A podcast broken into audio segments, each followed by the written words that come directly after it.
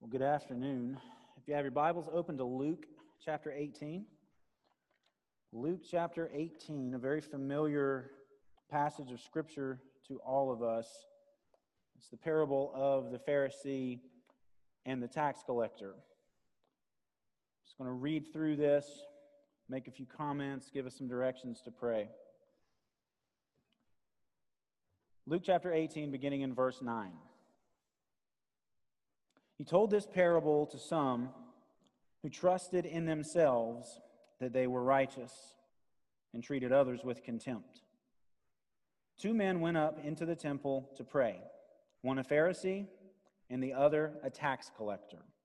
The Pharisee, standing by himself, prayed thus God, I thank you that I am not like other men, extortioners, unjust, adulterers or even like this tax collector. I fast twice a week. I give tithes of all that I get. But the tax collector, standing far off, would not even lift up his eyes to heaven, but beat his breast, saying, God, be merciful to me, a sinner. I tell you, this man, the tax collector, went down to his house justified rather than the other. For everyone who exalts himself will be humbled, but the one who humbles himself will be exalted. Again, this is a very familiar passage of Scripture, uh, one you could probably talk about, probably quote most of it. Um, but it's one of those, for me at least, that has been foundational in terms of understanding how I need to approach God on a regular basis. Because uh, Paul here, or Jesus here, I think Paul, we're going to make a connection to the Apostle Paul here in a second. But Jesus obviously had a lot of interactions with the Pharisees. Uh, if anybody received his harshest criticism, it was the Pharisees. Not necessarily because of everything they taught, but because of their hypocrisy, their, their actions. As he said, do as they say, not as they do. Um, and so Jesus here is taking kind of two polar opposites. Taking the most righteous individual that you could conceive of um, in the first century in Palestine, a Pharisee, and probably the most loathed, unrighteous, despised individual you could think of, a tax collector, who was pretty much viewed as a traitor to the Jewish nation. And so the moment he starts to tell this parable, the ears of every Jew listening would have perked up. Because in their minds, the Pharisees are the ones whom God will accept. The Pharisees are the ones that God is favorable towards, that he's happy with, that he's pleased with. And it is impossible in the mind of a first century Jew that a tax collector could receive favor from God. And so again, Jesus says these two men went up to the temple to pray a Pharisee and the other a tax collector. How does the Pharisee approach God?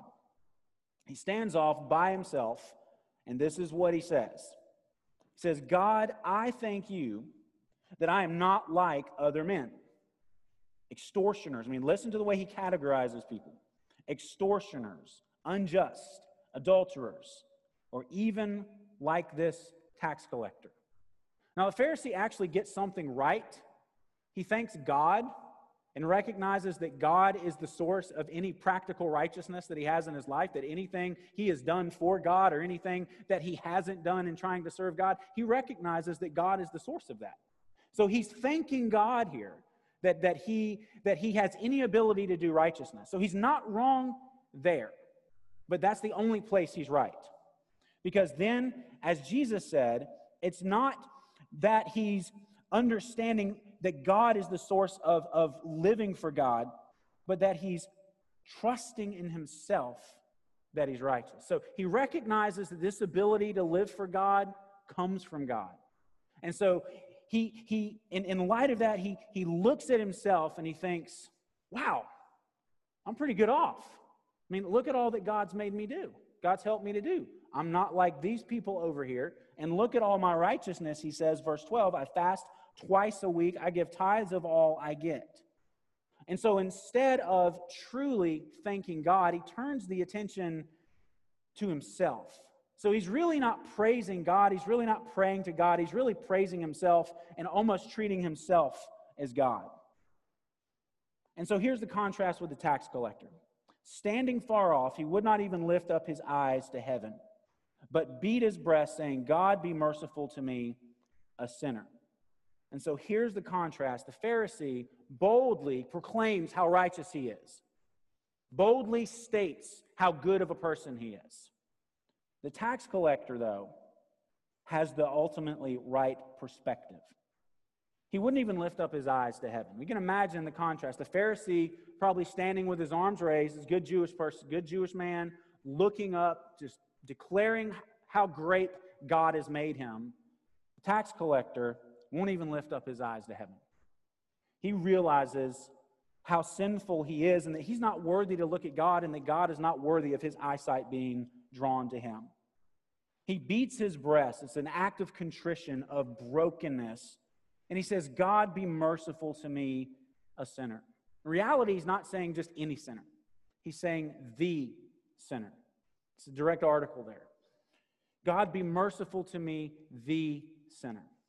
And what we need to take from this is that when it comes to thinking of ourselves and other people, is we don't need to compare righteousness like the Pharisee was doing. You know, look at all these things I don't do, look at all these great things I do. I'm not like this guy over here.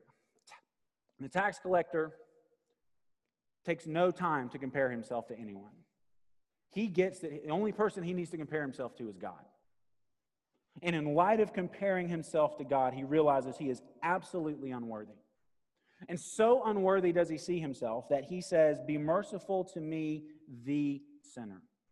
Not just a sinner, but the sinner. He's saying, God, I am the chief of sinners. There's not a sinner worse than me. If I'm going to, to, to look at people, I'm going to point the spotlight on myself first and realize that if anyone is worthy of condemnation, anyone is worthy of judgment, it's me. And the reason why I say this connects to the Apostle Paul is in 1 Timothy, Paul actually says, we know this verse. He says, I think it's verse 12, that the saying is trustworthy, deserving of full acceptance, that Christ Jesus came into the world to save sinners of whom I am the chief or the foremost, the chief of sinners. I think Paul was reflecting, likely, at least somewhat, on this parable. He's putting himself, Paul, the former Pharisee, who would have been the Pharisee standing there, realizes in light of God's grace, in light of the cross, in light of the gospel, that he's not, that, that being the Pharisee is the wrong place. He is the sinner, he's the tax collector. He's no better than the person he would have once sneered at. And so Jesus amazingly says in verse 14, this man, the, the tax collector, went down to his house justified rather than the other. And justified there is the word for declared righteous. And so, again, it's not about boasting even in the deeds that God enables us to do. In the end of the day, we don't put our hope there. We rejoice if God has enabled us to do anything good for Him.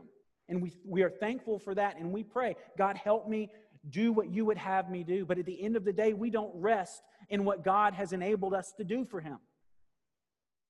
We rest in his mercy that is completely undeserved. And one last comment here before I give us some instructions to pray. Remember where they are. They're in the temple, the place where sacrifice was offered. And so, as the, the tax collector is saying, God, be merciful to me, he realizes that this mercy will not come apart from a sacrifice that God himself has appointed for the forgiveness of sins.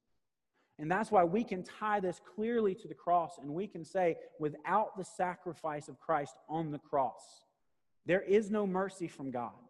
The, the cross is the channel through which the mercy of God flows to us unbound, unshielded, unrestrained.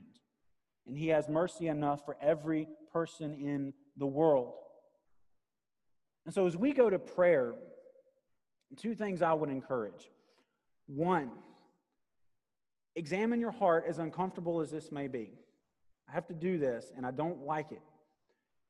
But let's see if there are people that we might despise and look down on, because in our eyes, they might not be as holy as we are, at least as we think. You know, we might not be like them. We might not do some of the things that they do that we know are wrong. And we do things that we should do that they don't do. And we silently, where no one else can see it, we pride ourselves in that. That is a sin and we must confess it we must turn away from it. The other thing I would encourage us to do as we pray is that God would help us say with this tax collector, God be merciful to me, the sinner. Not just, it's easy to say, yeah, I'm a sinner. It's a whole different thing to say, I am the chief of sinners. But it's the best place to be because then we are in a place to receive God's mercy truly. So let's go to the Lord. I'll give you some time um, on your own to pray, and I'll close this.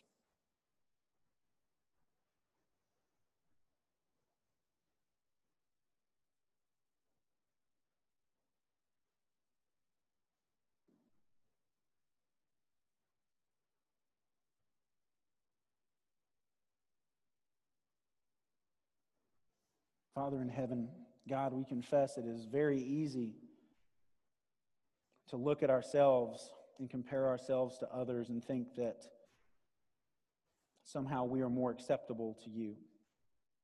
God, even acknowledging that any good thing we do comes from you, God, keep us from pride, thinking that somehow your grace makes us better and more acceptable through our deeds than other people. God, your grace is never an excuse for sin, but neither is it an excuse for boasting in ourselves. So guard us from that, Lord. Help us see it. Um, help us put it to death in our own hearts and in our own lives. God, that we might be free to love others, not treat them with contempt. And God, help us have the perspective that we each are the chief of sinners. Help us be able to say that freely not begrudgingly, even as Paul did. Paul gloried in that, not glorying in his sin, but recognizing how sinful he was and how great your mercy is. So, Father, please just open our eyes afresh to the mercy that comes through the cross of our Lord Jesus Christ. And may we be humbled before you in light of that and be free to love others. And we ask this in Jesus' name. Amen.